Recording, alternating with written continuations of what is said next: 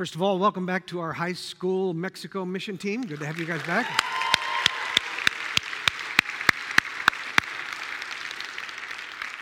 You guys have a good time? How many did you leave behind? Two? That's about 98% return. That's about our rate. good morning. It's good to be with you.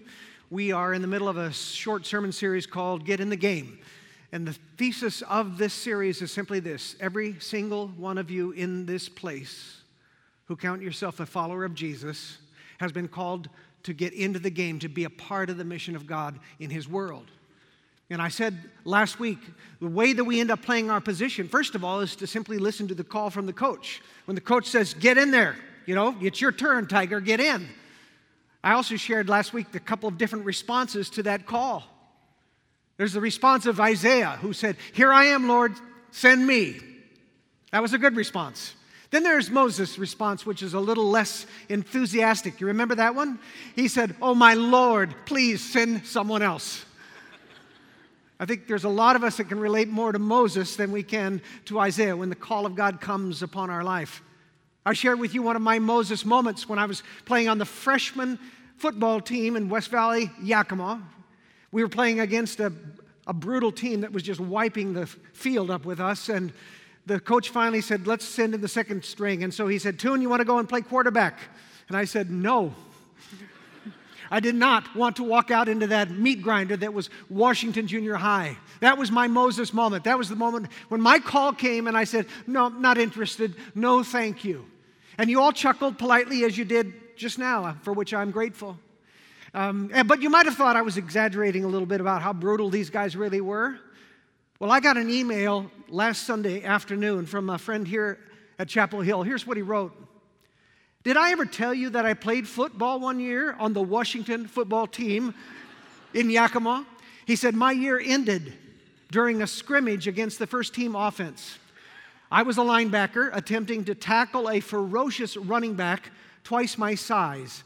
I made the tackle only because the coach told me that I was toast if I didn't. However, a broken ankle was my reward. He said, Reading your blog, I felt your pain, and these were my teammates. See, I wasn't exaggerating. They were brutal. These guys were brutal and terrifying. But what if that ferocious running back had been in my backfield? Now, that would be a different story. We're talking about getting into God's mission, we're talking about getting into the game.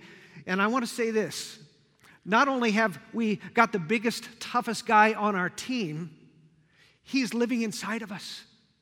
We are capable of way more than we think we are because we're playing with the power and the gifts that do not come from us, they come supernaturally to us. I'm going to read this morning from Paul's letter to the Corinthians. The Corinthians were an odd bunch. They were immature. They were uh, coming out of a very immoral culture. They had all kinds of questions. And a lot of the New Testament or Paul's letters back to the Corinthians trying to answer their questions about what it means to be a Christian and how to live in community. And so we're going to take a look at one of those letters, a portion of one of those letters, 1 Corinthians 12. It will be tempting for you to jump right to the spiritual gifts that are mentioned in there. Those spiritual gifts are, in the Greek, they're called charismaton or charismata, from which we get the word charismatic. Charis means grace. Mata means gift. So, gifts of grace. And it's very interesting and very easy to jump right to that. Don't do it. We're going to look at those next week. That's going to be our focus this week. Here's what I want us to look at today I want us to look at the giver of the gifts. He's mentioned nine times in this reading. Would you pay attention to the giver of these gifts? 1 Corinthians 12, starting with verse 1 and then jumping down to verse 4. Now, concerning spiritual gifts, brothers, I do not want you to be uninformed. You know that, I'm sorry, verse 4. Now, there are varieties of gifts, but the same Spirit. And there are varieties of service, but the same Lord. Varieties of activities, but it is the same God who empowers them all in everyone. To each is given the manifestation of the Spirit for the common good. For to one is given through the Spirit the utterance of wisdom, to another the utterance of knowledge according to the same Spirit, to another faith by the same Spirit, to another gifts of healing by the one Spirit to another, the working of miracles, to another, prophecy, to another, the ability to distinguish between spirits, to another, various kinds of tongues, to another, the interpretation of tongues. All these are empowered by one and the same Spirit who apportions to each one individually as he wills. For just as the body is one and has many members, and all the members of the body, through, though many, are one body, so it is with Christ. For in one Spirit we were all baptized into one body, Jews or Greeks, slaves or free, and all were made to drink of one Spirit. This is the word of the Lord. And so, Holy Spirit, we invite you right now to come into our presence, to come in through your word, to speak to our hearts and transform us. Make this more than information, make it transformation for us. We need it, and we long for it, and we ask for it. In Jesus' name, amen. If you read my blog yesterday, I talked about what I think is the best burger joint in the world. It's in Higher, it's Hires Burgers in Salt Lake City. And the thing that really tops off Hires Burgers for me is their special sauce. I was using that obviously as a metaphor, but I wonder if you noticed in this passage what is the special sauce, or maybe should I say, who is the special sauce that is appearing in this reading? The special sauce that makes weak people strong, that makes ordinary people extraordinary, that takes the common pew sitters and turns them into one of a kind champions for the kingdom of God. Who is Paul talking about again and again and again, nine times? Who is it? It's the Holy Spirit. Go ahead, say it again Holy Spirit. We Presbyterians have an uncomfortable relationship with the Holy Spirit sometimes. We know that we need Him, we know that He's real. We want the forgiveness that He has to give. We want the transformation that He can bring in our lives that only He can provide. But honestly, we start to get a little nervous when we let the Spirit off His leash. We like the, the secrets, like the secret sauce I talked about. We want a little bit, but not too much.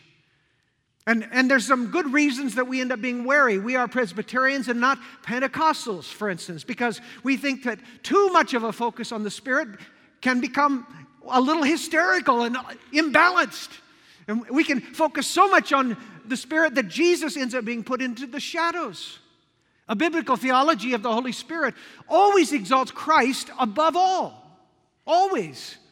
Dale Bruner, one of my favorite commentators, he puts it this way he calls the Holy Spirit the shy member of the Trinity because the Spirit is always pointing to Jesus and not seeking to draw attention to himself. And so we become a little uncomfortable when the Spirit seems to be the center of uh, devotion, the center of attention. But this morning, I want for the Spirit to be a little bit more the center of attention because I believe that when Presbyterians take the Holy Spirit seriously, we can be a powerful force for the kingdom. When we continue in our exaltation of Jesus, plus our devotion to the study of God's Word, and then add to that the, a true openness to the working of the Holy Spirit, that is some powerful mojo. So that's what we're going to talk about this morning. I'm going to offer, it's kind of a, a, little bit more of a teaching sermon for you this morning, and it might be a review for many of you seasoned Christians out there. But given the response I've had from some folks the last couple of services, there are probably a few things that we could brush up on to remind us who the Holy Spirit is, how He works, okay? So we're going to take four little lessons on the Holy Spirit this morning. Lesson number one the Holy Spirit is a person and not a force. The Holy Spirit is a person and not a force. For those of us who have grown up in the Star Wars era, we will remember that kind of one of the main lines that came out of that series was, May the Force be with you. And there is kind of a sense in which many of us think of the Holy Spirit that way. The force is some good, benevolent force that's trying to do good and taking care of things down here, kind of impersonal, but really pretty good. That is not the Holy Spirit. That is not the Holy Spirit. The Holy Spirit is way more than a spiritual force, He is a person. And we know that He is a person because of the way that the New Testament repeatedly represents Him to us, describes Him to us. By the way, there's a starting point. We never refer to the Holy Spirit as an it. The Holy Spirit is not an it, the Holy Spirit is a person, a Him. So that's a good starting point for us. The Holy Spirit is described to us in the New Testament in all kinds of ways that underscore his personhood.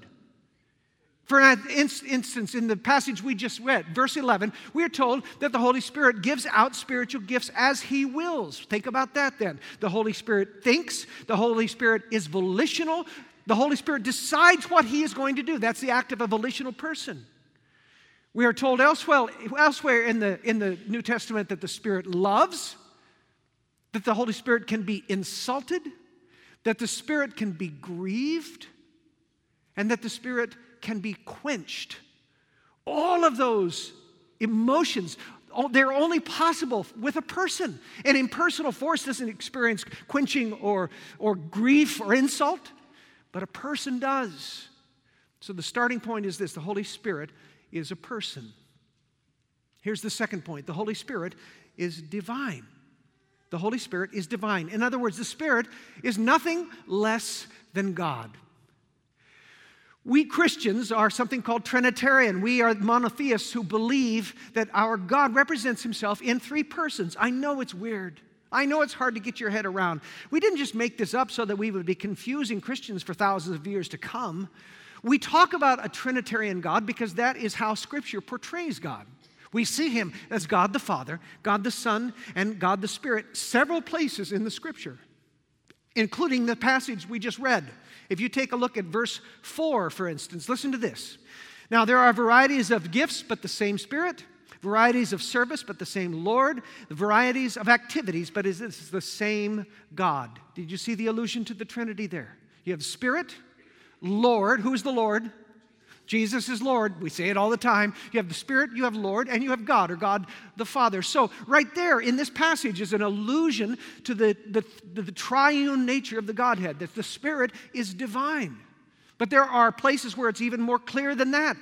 Jesus himself, in what we call the Great Commission, Matthew chapter 28, he told his disciples to go out and baptize people in the name of God the Father, and of the Son, and of the Holy Spirit. In other words, Jesus himself was saying the, the Spirit is part of the Godhead. And in another part of his teaching, Jesus said that there is one unforgivable sin. Do you remember what that is? It is the blasphemy of the Holy Spirit.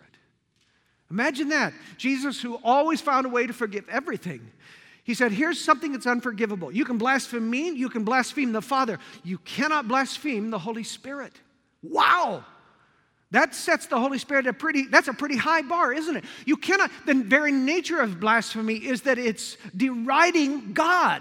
And so Jesus himself is describing the Holy Spirit as divine. My point is this the Holy Spirit is not merely God's spiritual butler tidying things up down here on earth.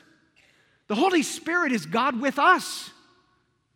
In fact, Jesus said, If I don't go away to the Father, I cannot send the Spirit to you, the Helper to you. Jesus, when he was here, was confined in a human body, and so he could only be one place at one time. It is only when Jesus left and then sent the Spirit to be with us that he could be all places at all times.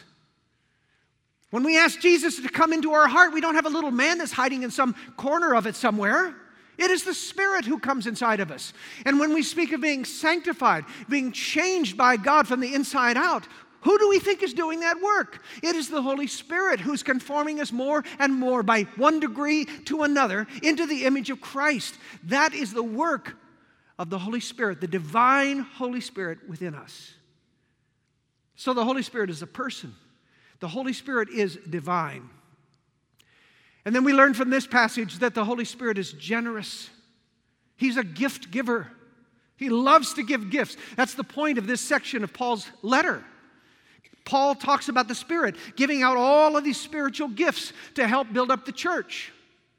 Some of these gifts are kind of normal gifts. And by the way, this is not an exhaustive list. You'll find more spiritual gifts in Ephesians 4, others in a list in Romans 12, and you even find some scattered throughout the Old Testament, gifts like craftsmanship and musicianship.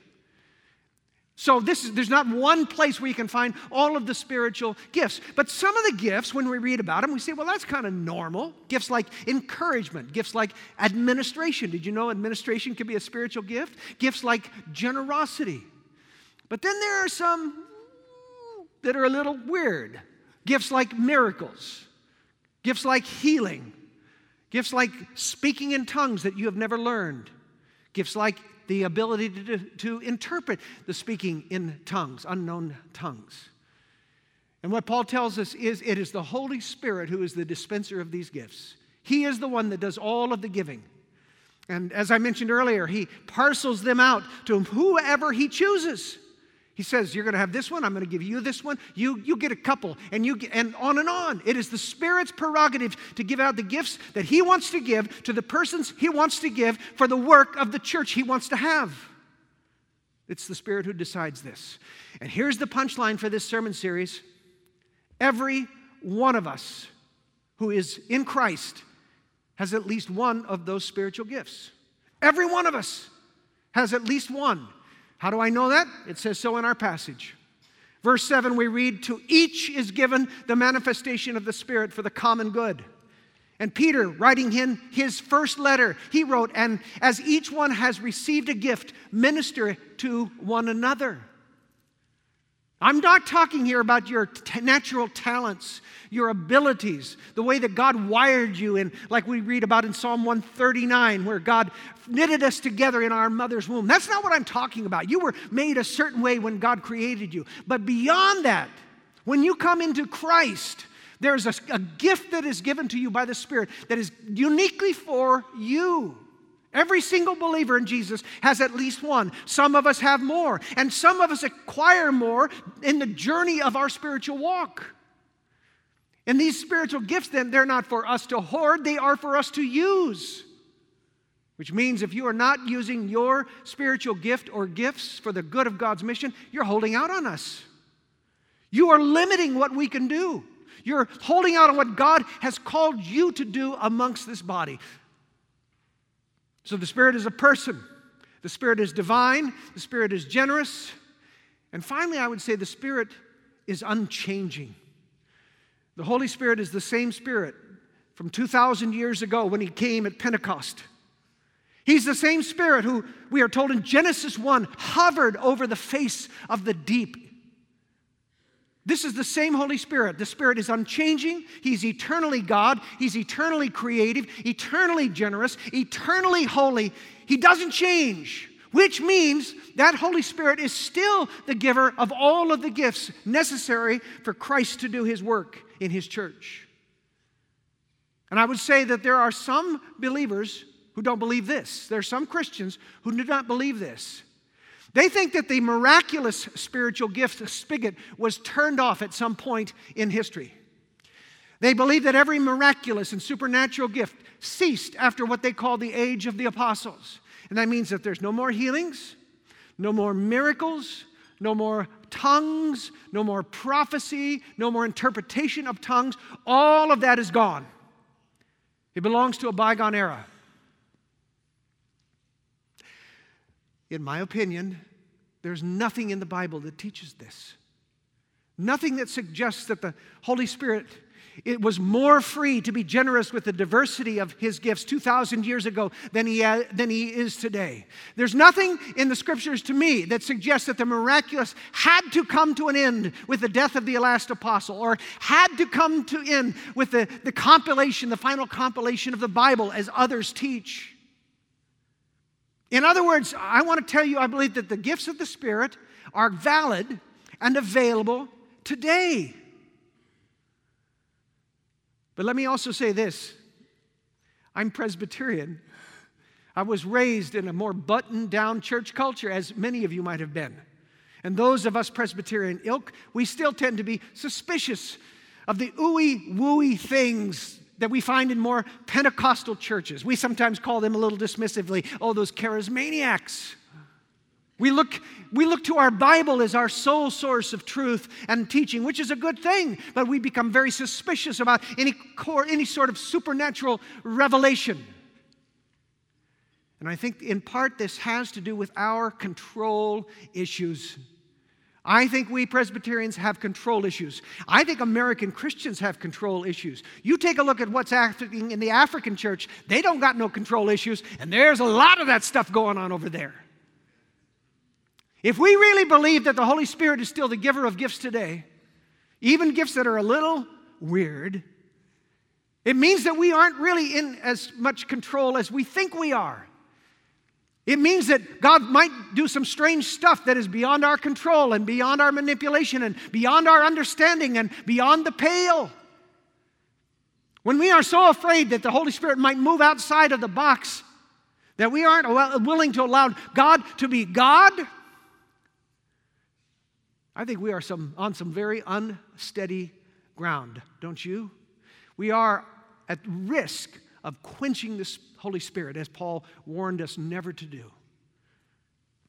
So that's one extreme. We shut him down. On the other extreme, we find those who claim that unless you manifest certain kinds of spiritual gifts, then you're not really a Christian or not really spirit filled. There was some who say that unless you speak in tongues, you are not really a spirit filled believer. And I would just say that is manifestly wrong. And I can prove it to you from the words of Paul himself, who asked the question, Do all speak in tongues? And his implied answer was, No, they do not. Right from Paul. So we got these extremes, but surely there's a sweet spot somewhere, isn't there? Surely there's a sweet spot. When a person says to me, ah, that's not the way the Holy Spirit works anymore, I kind of want to take one step back because I'm saying, who are you to presume to say how the Holy Spirit works? Is it really you? Is it yours to declare what the Holy Spirit's agenda and method might be? How do we know how the Holy Spirit will work? And are we really willing to say that the Spirit just cannot do it that way anymore? Doesn't being God mean that you can decide what you want to do? Isn't that like the job description of God? Don't get me wrong, that doesn't mean that it makes me any less mm, uncomfortable with some of this stuff. I still don't get it. I'm not a, a big tongue speaker. I don't lay hands on people and have them miraculously grow legs longer and stuff like I've seen. But I know that there are spirit gifted people who do those things. People who do possess one or more of these supernatural gifts of the Spirit. And if that is true, do we really want to say to those people, we Presbyterians have no need of those kinds of spiritual gifts? Go hang out with the Assembly of God folks. We want things decent and orderly here. I don't want to say that. I don't want to lose out on that. When we went to the Alpha Conference, we were led in a session of prophetic prayer. We were invited to ask the Spirit to fill us anew and to give us more and more of Himself. I knelt down by one of the ancient pillars in that church and I did that very thing, and I found it to be enormously powerful. But one guy who was the pastor of a large church did not like it at all. He was weirded out by it.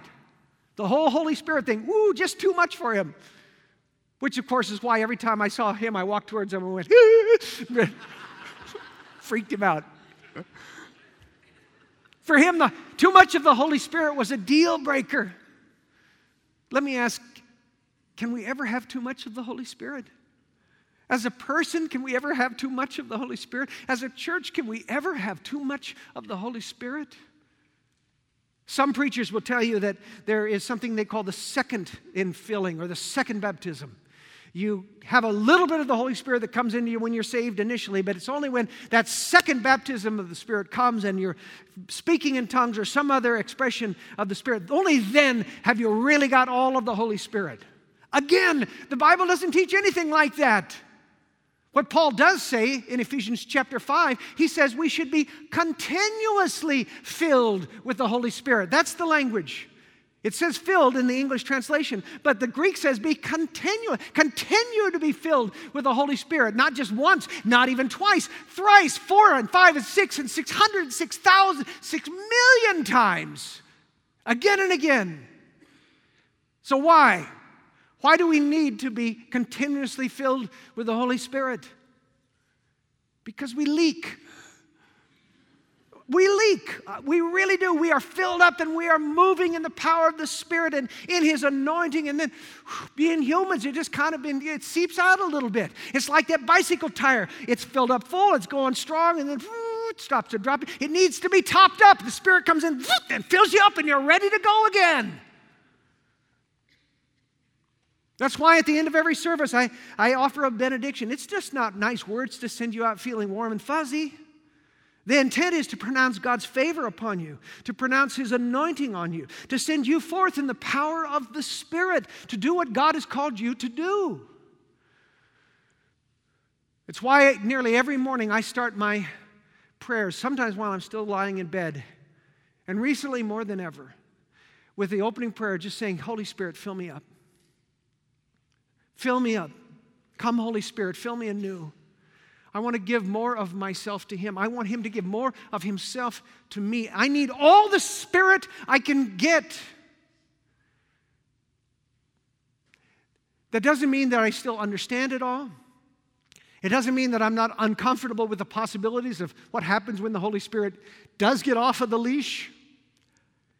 It means, I, it means that I realize that I and we as a church cannot possibly be all that God intends for us to be, cannot possibly do all that God intends for us to do unless we are filled by the Spirit, cleansed by the Spirit, transformed by the Spirit, transported by the Spirit, gifted by the Spirit, lifted by the Spirit, powered by the Spirit. I want more I want you to want more. So we're going to we're going to close with a, a little unpresbyterian exercise. I want you to stand up. I want you to put your hands out like this. And I'm going to teach you one of the most ancient prayers in the church. It's Come, Holy Spirit. I just taught it to you. Come, Holy Spirit. We prayed this service, this prayer in the last service. We spent a time just simply inviting over and over again, Come, Holy Spirit, and then waiting to see what God would do. And we have no idea. I have no idea. Let me tell you a couple of things I heard after this last service. One man who never talks to me after the service, kind of a button down guy, he walked up to me and said, I never talked to you after the service. He said, But when we were praying, there was something happened inside of me. It was like a warm thing that started here and it came all the way up, and I found myself bawling. I was just crying. I would never have expected it from this guy. There was a woman who was following him. She came up afterwards. She said, I got to tell you what happened when you were praying. She said, I have had such pain in my back, and I just felt the Spirit touch this side of my body like I'd never experienced it before. So I invite you to pray with expectation. Who knows what healing he might want to bring? Who knows what gift he might want to bring? Who knows what manifestation he want, might want to bring? And I know we're letting him off the leash, but watch out. So close your eyes with me. The prayer will simply be Come, Holy Spirit. We'll pray it. When, when I say those words, repeat after me, and we will just wait and see what God wants to do. Come, Holy Spirit.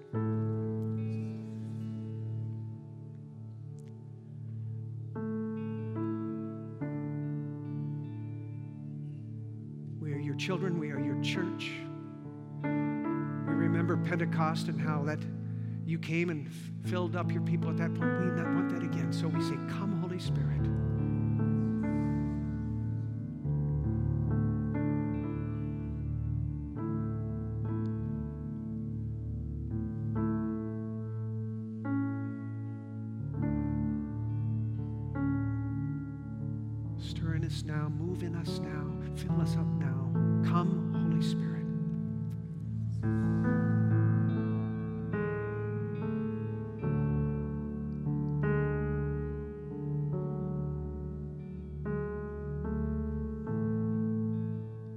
Patiently for you, Lord, as the disciples sat in the upper room waiting for your coming, waiting for the power that you had to give for them to do what they were called. They waited and you came.